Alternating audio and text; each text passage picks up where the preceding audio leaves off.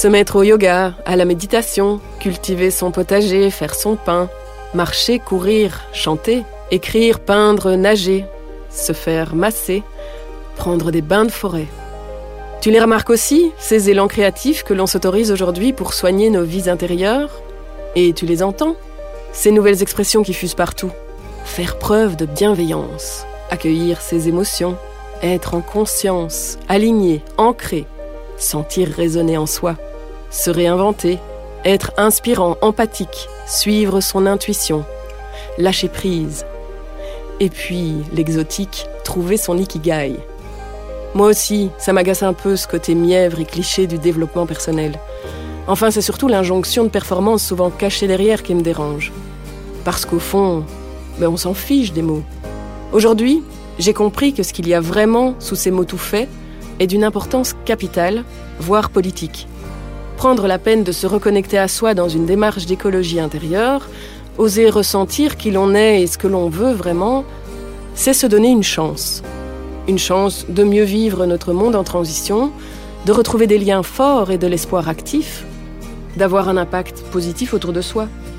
C'est prendre soin du vivant, tout simplement. Dans ce troisième épisode, je pars à la rencontre de Pedro, artiste photographe et ingénieur. Il a longtemps évolué comme cadre dans une multinationale avant que la vie l'amène à faire d'autres choix plus fidèles à ce qu'il est vraiment. Le monde n'a plus besoin de battants, de gens qui réussissent, il a besoin de rêveurs et plus que jamais de gens heureux. Cette phrase clôture son discours prononcé devant des étudiants ingénieurs à l'université et dont la vidéo a fait le tour de la toile. Cette phrase est aussi en exergue sur la couverture de son livre Matin clair, Lettre à tous ceux qui veulent changer de vie. Il me reçoit chez lui à Bruxelles. Je suis Stéphanie Grosjean, tu écoutes L'Instant Papillon.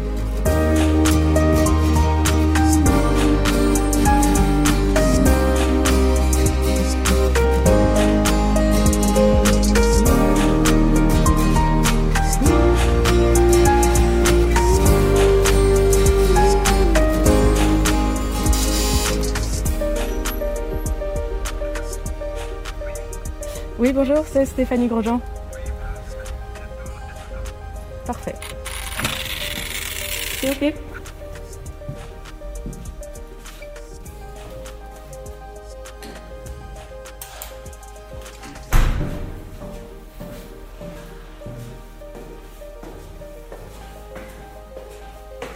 Salut.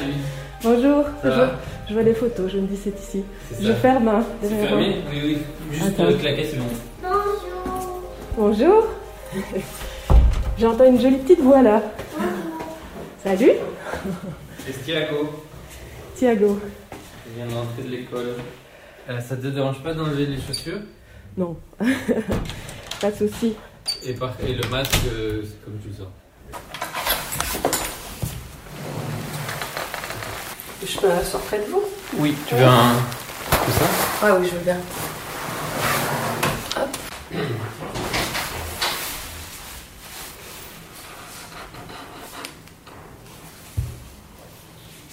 Les ombrages que tu fais alors Mais le noir il marche pas très bien, regarde. ah, ah. Tu dois appuyer plus fort alors du coup. Comme ça. Ouais. Plus fort. Il fait des cours de dessin aussi, alors il est en, en WhatsApp avec Esteban, où il s'envoie les, les dessins. Ouais, Chacun. Et toi, t'as fait beaucoup de dessins aussi ou, euh, Oui. Ouais. Moi, mon rêve, c'était d'être euh, animateur, euh, de faire des films d'animation. et, et, et lui il fait beaucoup de livres. J'ai fait Bah beaucoup oui. de livres aussi. Oui, oui, regarde, j'ai... Ah, tu as vu? Je l'ai. Il a, Et regarde, j'ai pris... moi je fais beaucoup de notes. T'as vu, il a plié les feuilles J'ai de mon livre. T'as vu? Parce qu'il y avait des moments que je trouvais importants. Donc voilà, dans ton, dans ton livre Matin clair, tu expliques que le déclencheur de, ce, de cette mise en transition chez toi, euh, ça a été euh, le décès de ton papa. Est-ce que tu peux résumer peut-être euh, ce qui s'est passé en toi à ce moment-là? Mon père, il était en bonne santé, il est mort du jour au lendemain. Ça peut donc m'arriver aussi, ça peut arriver à n'importe qui. C'est se dire je vais mourir. C'est une certitude maintenant. Ce n'est plus quelque chose que je repousse ou que je ne vois pas ou qui est derrière un horizon lointain, imaginaire, théorique. L'autre chose que ça a éveillé en moi, c'est une forme de spiritualité. Euh, je venais de faire euh, presque dix ans d'études scientifiques, donc j'étais quelqu'un de très cartésien, très scientifique. Et suite à ça, c'est éveillé, est arrivé euh, en moi quelque chose de l'ordre du spirituel, qui n'était pas lié à une religion du tout, spirituel de l'ordre de l'esprit, de, de, de, ce qui n'est pas euh, de chair et d'os, de l'ordre de, l'invisible, de l'intuition, du lien, euh, ce genre de choses. Et, de là est, arrivé une sorte de, finalement une sorte de, je vais pas dire d'urgence parce que, mais, mais peut-être, oui, une urgence de se mettre en route sans être pressé d'arriver à l'objectif. Et, c'est vraiment là que, que, tout a commencé. Cette urgence de, me mettre en route et sur un chemin sur lequel je suis encore aujourd'hui. Pourquoi c'était si, si, important du coup euh, que ton fils soit près de nous aujourd'hui pour cette interview? Être avec mes enfants, c'est une des, des raisons, euh, des activités qui moi me ressourcent, que, que j'aime particulièrement. Donc le transgénérationnel est très important enfin, est devenu très important dans ma vie. C'est quelque chose que, dont, je me suis rendu compte et, et dont on parle encore peu. Euh, de, de, ces, euh, de ces voix du passé qui viennent euh, soit nous aider, soit nous hanter. Donc il y a vraiment cette, question d'héritage et de passage de témoins mm-hmm. au suivant. Et les suivants étant ce que j'aime le plus au monde. Quoi de, de, plus logique et quelle meilleure preuve d'amour que de faire le tri en, par rapport à tous les messages que j'ai envie de leur passer et de ne leur passer que ce que je pense qui pourra les aider. Et après, ce sera à eux de refaire ce tri dans leur passage à l'âge adulte. Quoi, Attends, oui, je vais demander à, à Bola,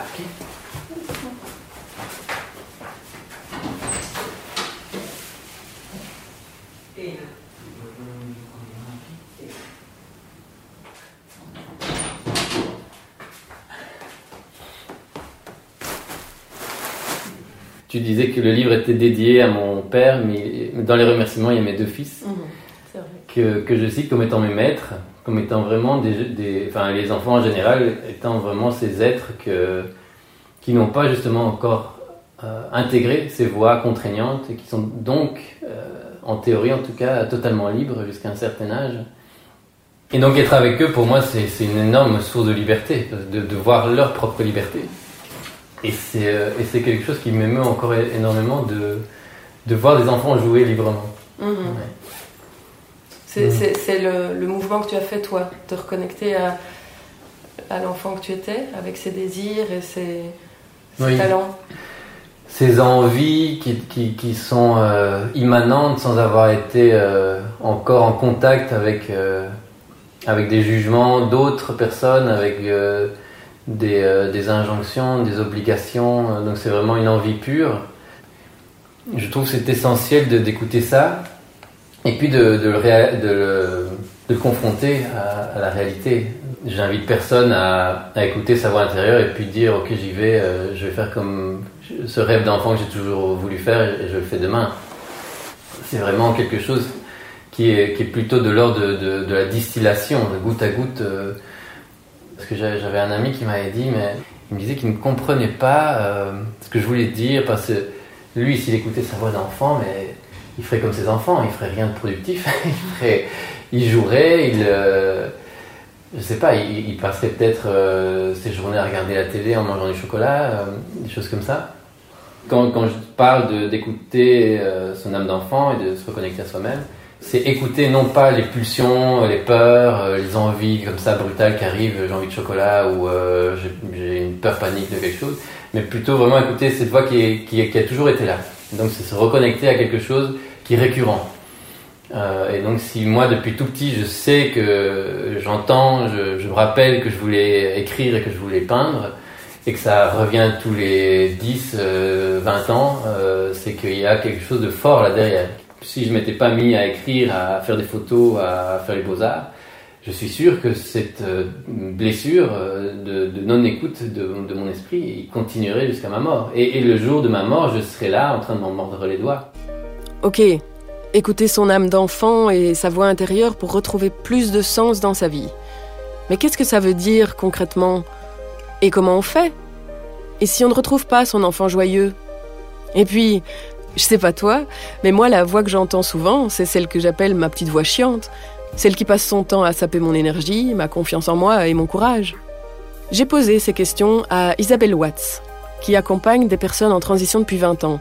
Sa méthode est reconnue et elle a créé sa propre école de coaching évolutif. Elle est l'auteur de Écoute ce que ton cœur veut vraiment. Je la retrouve sur sa péniche le long de la Meuse namuroise. Se reconnecter à soi, c'est se réassocier à soi. Donc euh, c'est se retrouver plutôt qu'être en, en, séparation. Pour moi, cette boussole intérieure, c'est vraiment... Euh, c'est quelqu'un qui sait à l'intérieur de nous. Et donc pour moi, c'est notre âme. Hein. Et, et, cette âme, elle, est, elle demande qu'à se déployer, à oser. Et quand on se met à l'écouter, elle nous donne des, des, des directions. Tant qu'on contrôle tout, on n'est pas ouvert à la rencontre, ni, ni ouvert à l'opportunité. Par contre, quand euh, on, se met en connexion avec cette boussole intérieure et qu'on ose demander qu'est-ce qui est juste pour moi, on le sait. On le sait toujours. Par contre, on n'écoute pas toujours. Et donc, une des premières étapes, c'est euh, de comprendre comment la personne peut revenir chez elle.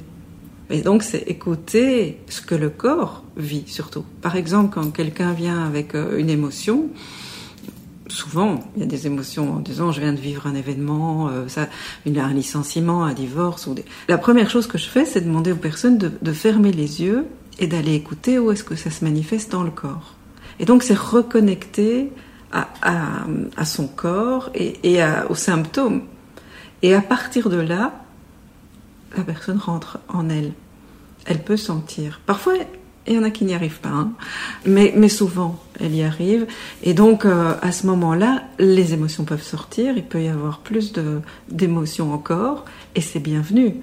Parce qu'une fois qu'on a libéré l'émotion, c'est un pas, un pas vers la guérison. Quand on garde l'émotion pour soi, euh, quand on retient en disant mais non mais je suis forte, mais ça ne m'atteint pas, c'est pas vrai.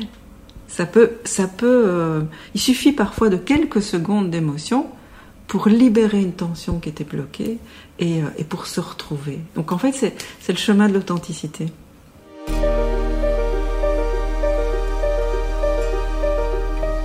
Mais je me rends compte que j'ai pas mal de personnes qui, qui n'ont pas un enfant joyeux à aller récupérer, à aller chercher comme ressource, parce que l'enfant était déjà malheureux. Par contre, la petite âme qui est arrivée, elle était sûrement très joyeuse quand elle est arrivée, mais il y a eu euh, des blessures assez rapidement, ou elle n'a pas été désirée. Rien que ça, une personne qui n'a pas été désirée va porter toute sa vie, est-ce que j'ai le droit d'exister? Et, donc oui, bien sûr, puisque tu as réussi à vivre c'est déjà la première victoire. Et donc c'est ça qui fait que on va aller rechercher euh, le succès alors à ce moment-là, la résilience que la personne a pu faire malgré, je veux dire, une naissance difficile ou une enfance difficile. Et c'est vrai que parfois ça, crée de la tension supplémentaire de dire va chercher ta petite fille, elle est joyeuse, euh, et, il faut vous trouver le, bon âge aussi. À quel âge on était joyeux, à quel âge on ne l'était plus. Euh, parfois on, la retrouve et tout va bien et c'est bonheur. Mais encore une fois, c'est pour ça que je parle d'évolutif. Chacun a son chemin. Il faut vraiment s'adapter à la personne, euh, écouter profondément qui elle est, ce qu'elle dit, et puis trouver l'outil euh, ou la ressource qui lui conviendra à elle. Pour moi, les choses, elles ont commencé à bouger quand je me suis décidée à acheter ce livre de Julia Cameron, Libérez votre créativité. C'est une amie illustratrice qui me l'avait recommandé en me disant qu'il était puissant. Et c'est grâce à ce bouquin notamment que j'ai mis le doigt sur mon envie de travailler avec ma voix. Dans cette Bible pour les artistes, qui a 40 ans déjà, la romancière et scénariste dissèque le processus de création. Pour elle, notre enfant intérieur, ben, c'est l'artiste qui est en nous, c'est notre compagnon de jeu. Et le retrouver, c'est entreprendre un voyage vers soi, un jeu par lequel on lève un à un les blocages qui nous empêchent et les obstacles qui nous séparent de nous. Quand il a décidé de quitter son poste, Pedro aussi a dû faire avec ses peurs. Moi, j'étais chef de projet dans une multinationale. Un des énormes, une des énormes peurs que j'avais, c'est la peur du manque. Quels sont les différents composants de cette peur du manque et d'où ils viennent?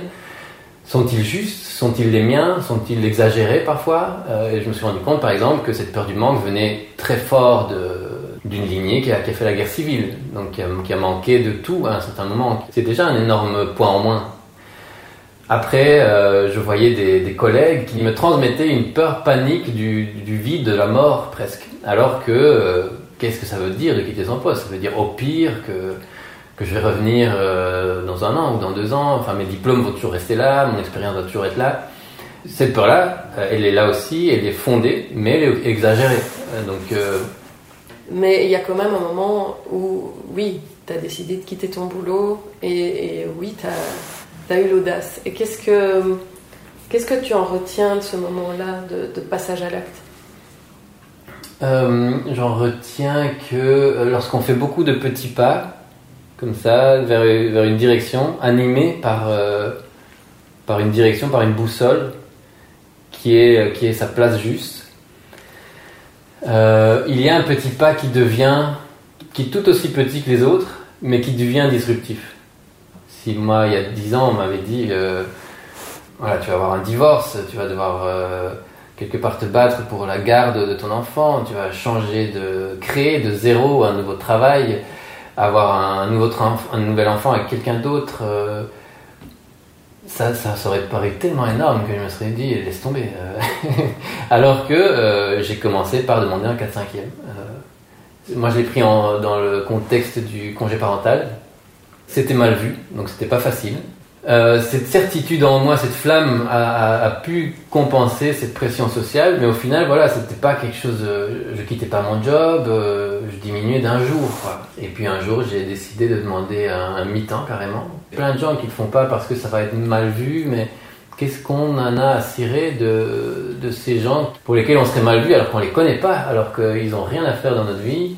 Et, à nouveau, c'est quelque chose de très néolibéral, cette idée du, du, tout ou rien, du claquer la porte et, trouver le succès comme ça du jour au lendemain. Du, la, mytho, la, nouvelle mythologie qui est à construire aujourd'hui, qui, qui, qui, vient, j'en suis persuadé, qui est en train de venir et de se construire, elle est vraiment de, de l'ordre de plutôt de la douceur, de, de, de la durée, de la, de la transition, du changement. Finalement, c'est très euh, zen, très bouddhiste, le changement en permanence.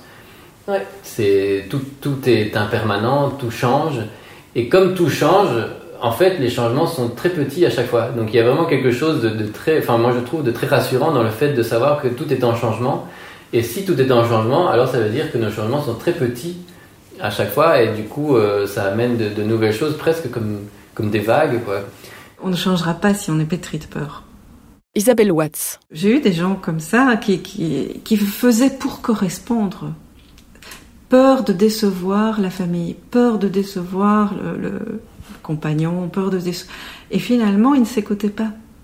Et, moi, je, les invite à, dire, mais qu'est-ce qui t'empêche? Qu'est-ce qui bloque? Et, et, donc, ouvrir la porte.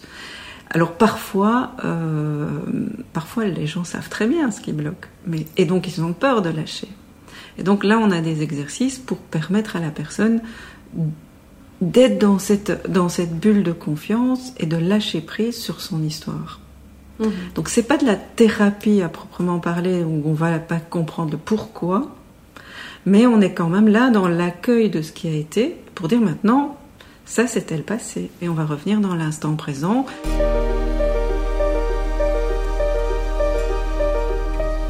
En coaching, on valide quand même toujours l'objectif. Euh, il y a la notion d'objectif SMART spécifique, mesurable, atteignable, réaliste et défini dans le temps.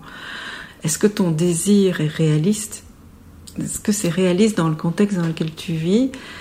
Est-ce que tu as un, une sécurité pour oser réaliser ton rêve? Est-ce que c'est atteignable par toi? Parce que parfois aussi, les gens sont dans l'utopie de se mettre des, intentions, des désirs qui sont au-delà de leur possible on va réduire l'objectif à, à, à, quelque chose de mesurable, atteignable et réaliste. Mais on ne fait, pour moi, on ne fixe pas un objectif tant qu'on n'a pas l'intention profonde. On n'atteindra plus ce que l'on a comme intention au fond du cœur que ce que l'on veut avec le mental. Mhm. Donc c'est ça le défi, c'est d'aller chercher quelle est l'intention. Et puis de, de, de, se visualiser avec tous les effets sensoriels de la réalisation de ce rêve. Donc, et que ce soit du visuel, mais ça peut être aussi du, du, ressenti kinesthésique. On sait maintenant aussi que la pensée euh, négative va créer une tension, produire du cortisol, et que du coup, ça, ça, ça va engendrer un comportement négatif ou un comportement de peur. Et donc on sait aussi qu'on peut, à la place de ce, de ce stress, mettre des pensées qui nourrissent notre positivité. Et on a vu que quand on faisait ça, on avait un taux d'ocytocine qui augmentait. C'est l'hormone que l'on on a quand on est amoureux. Elle est super produite à ce moment-là. Quand on est maman aussi, qu'on allait, on a beaucoup d'ocytocine. Donc en fait, c'est l'hormone de l'amour. Et on peut, en conscience, monter son taux d'ocytocine. Et il y a plein de choses que l'on peut faire. C'est de la bienveillance pour soi et pour les autres. C'est aussi euh, du sport. Ce sont des activités en conscience d'action, mais d'action positive. Donc euh, le lien le regard, le toucher, tout ça va augmenter l'ocytocine, la respiration, la méditation. Et puis il y a cette pensée créatrice qui est, qui est je crée la réalité que je veux vraiment, positive, plutôt que de se laisser envahir par la peur qui nous dessert. Pour calmer nos pensées stressées, aujourd'hui il y a la méditation qui est courante chez nous. Moi, c'est en 2013 que j'ai commencé à en entendre parler plus concrètement. Je faisais l'interview de Fabrice Midal pour un magazine il avait fondé l'école occidentale de méditation et j'ai découvert son travail grâce à ses méditations guidées. Et aujourd'hui, le neurologue belge Steven Lorentz, mondialement reconnu pour ses travaux sur la conscience et le coma, il démontre qu'un entraînement de l'esprit par la méditation provoque des changements que l'on peut mesurer objectivement. Il muscle certaines zones cérébrales qui jouent un rôle important dans la compassion par exemple, ou qui sont impliquées dans le processus de l'attention ou de la mémoire. Méditer nous protège aussi du vieillissement et a des effets avérés sur le bien-être en cas d'anxiété ou de dépression. Dans ce voyage intérieur, beaucoup expérimentent aussi une reconnexion à leurs émotions et à leur intuition. Cette intelligence subtile, encore bien mystérieuse et méconnue, qui pourtant peut nous amener à prendre des décisions opportunes. Encore faut-il l'écouter. Euh, J'ai longtemps fait une, thérapie pour, euh, pour comprendre que ces deux aspects que j'avais, qui étaient très forts en moi, le rationnel et l'intuitif, ne devaient pas se combattre, qu'ils étaient qui faisaient partie de moi et que l'un renforçait l'autre, et qu'il y avait des synergies plutôt qu'un qu à faire. Je crois que j'ai toujours été hypersensible et que cet excès de rationnel a, finalement quelque part été une forme de, de, de défense, d'autodéfense euh, face à énormément de, de, choses qui étaient très difficiles à, à, ressentir.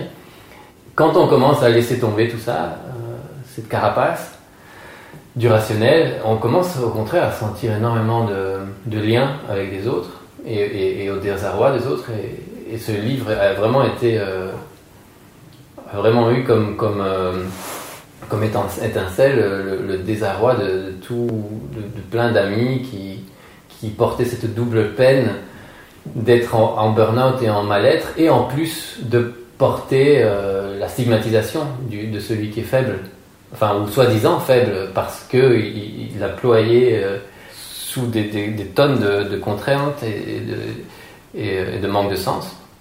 On passe notre vie à tout contrôler. Et puis on se rend compte que c'est quand on, on, on, fait taire le mental que d'autres choses arrivent, ou alors c'est le cœur qui prend, qui prend le pouvoir. C'est là que se trouve l'intuition, c'est là que se trouve l'âme. On doit laisser le silence pour y arriver.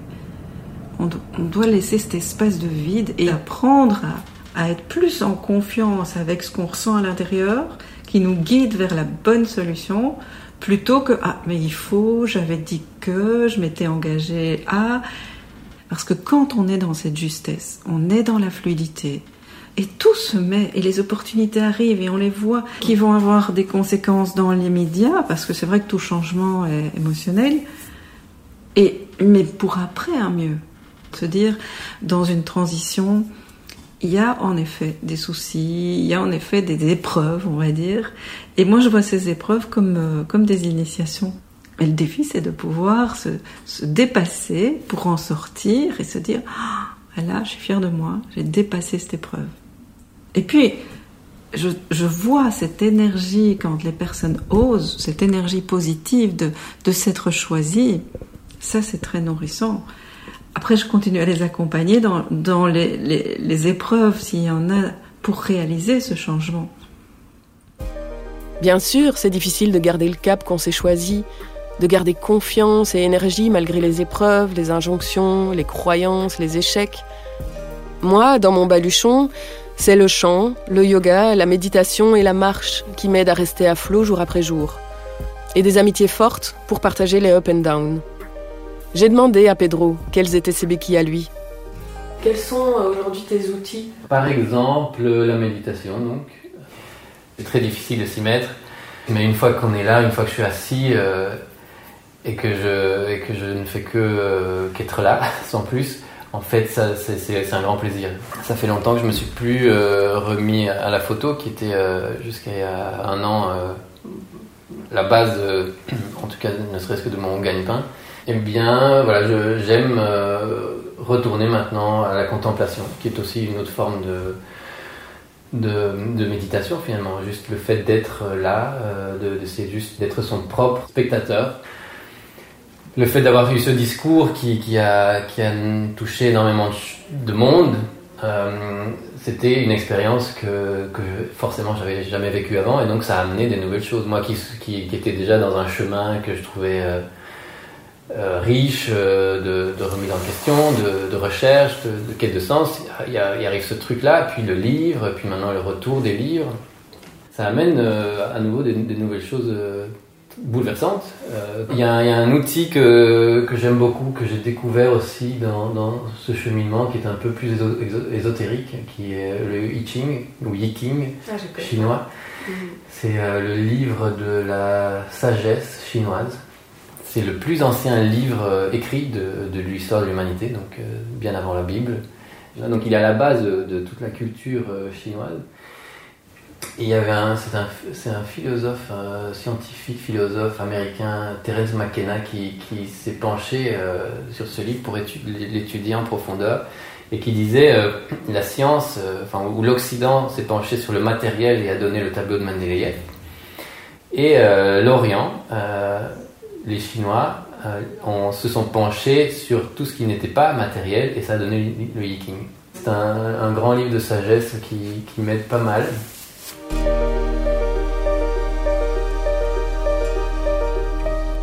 entre amis, on se retrouve euh, de façon récurrente, vu qu'on a de toute façon euh, mille questions et, et envie de, de, partager, envie de s'entraider. Pourquoi est-ce qu'on ferait pas ça?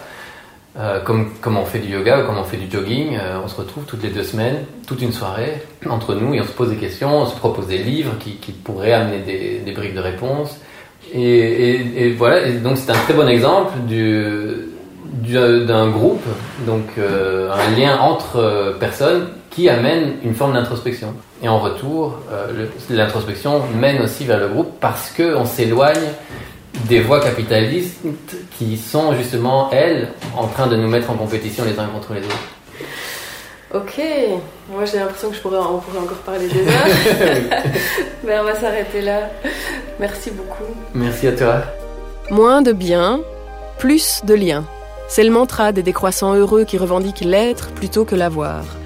Quand je te disais que l'introspection a quelque chose de politique et d'engagé, j'espère que cet épisode t'aura aidé à comprendre qu'il n'y a rien d'égoïste à prendre soin de soi. Au contraire, qu'on est tous pétris de peur face au changement, et que se reconnecter à soi, c'est retrouver une liberté intérieure salvatrice. Je te souhaite de belles découvertes dans cette aventure vers toi. C'était l'instant papillon. On se retrouve le mois prochain cet épisode a été réalisé avec le soutien de Whittle Stories. Si tu l'as aimé, n'hésite pas à le liker, à le partager, à en parler autour de toi. Tu pourras aussi trouver des infos de lecture des projets et initiatives mentionnés dans la description de l'épisode, sur toutes les plateformes d'écoute et sur l'instantpapillon.be. Un immense merci pour tes messages et commentaires depuis le début de l'aventure. C'est du vent dans mes voiles. Et je remercie tout spécialement Xavier, Rachel, Fabien et Isabelle. Vous êtes les premiers à soutenir ce travail par votre type généreux. Et puis, ce projet a besoin de toi, auditeur, auditrice solidaire. Si tu as envie de soutenir notre travail, retrouve l'instant papillon sur Tipeee, t i p e, e À bientôt!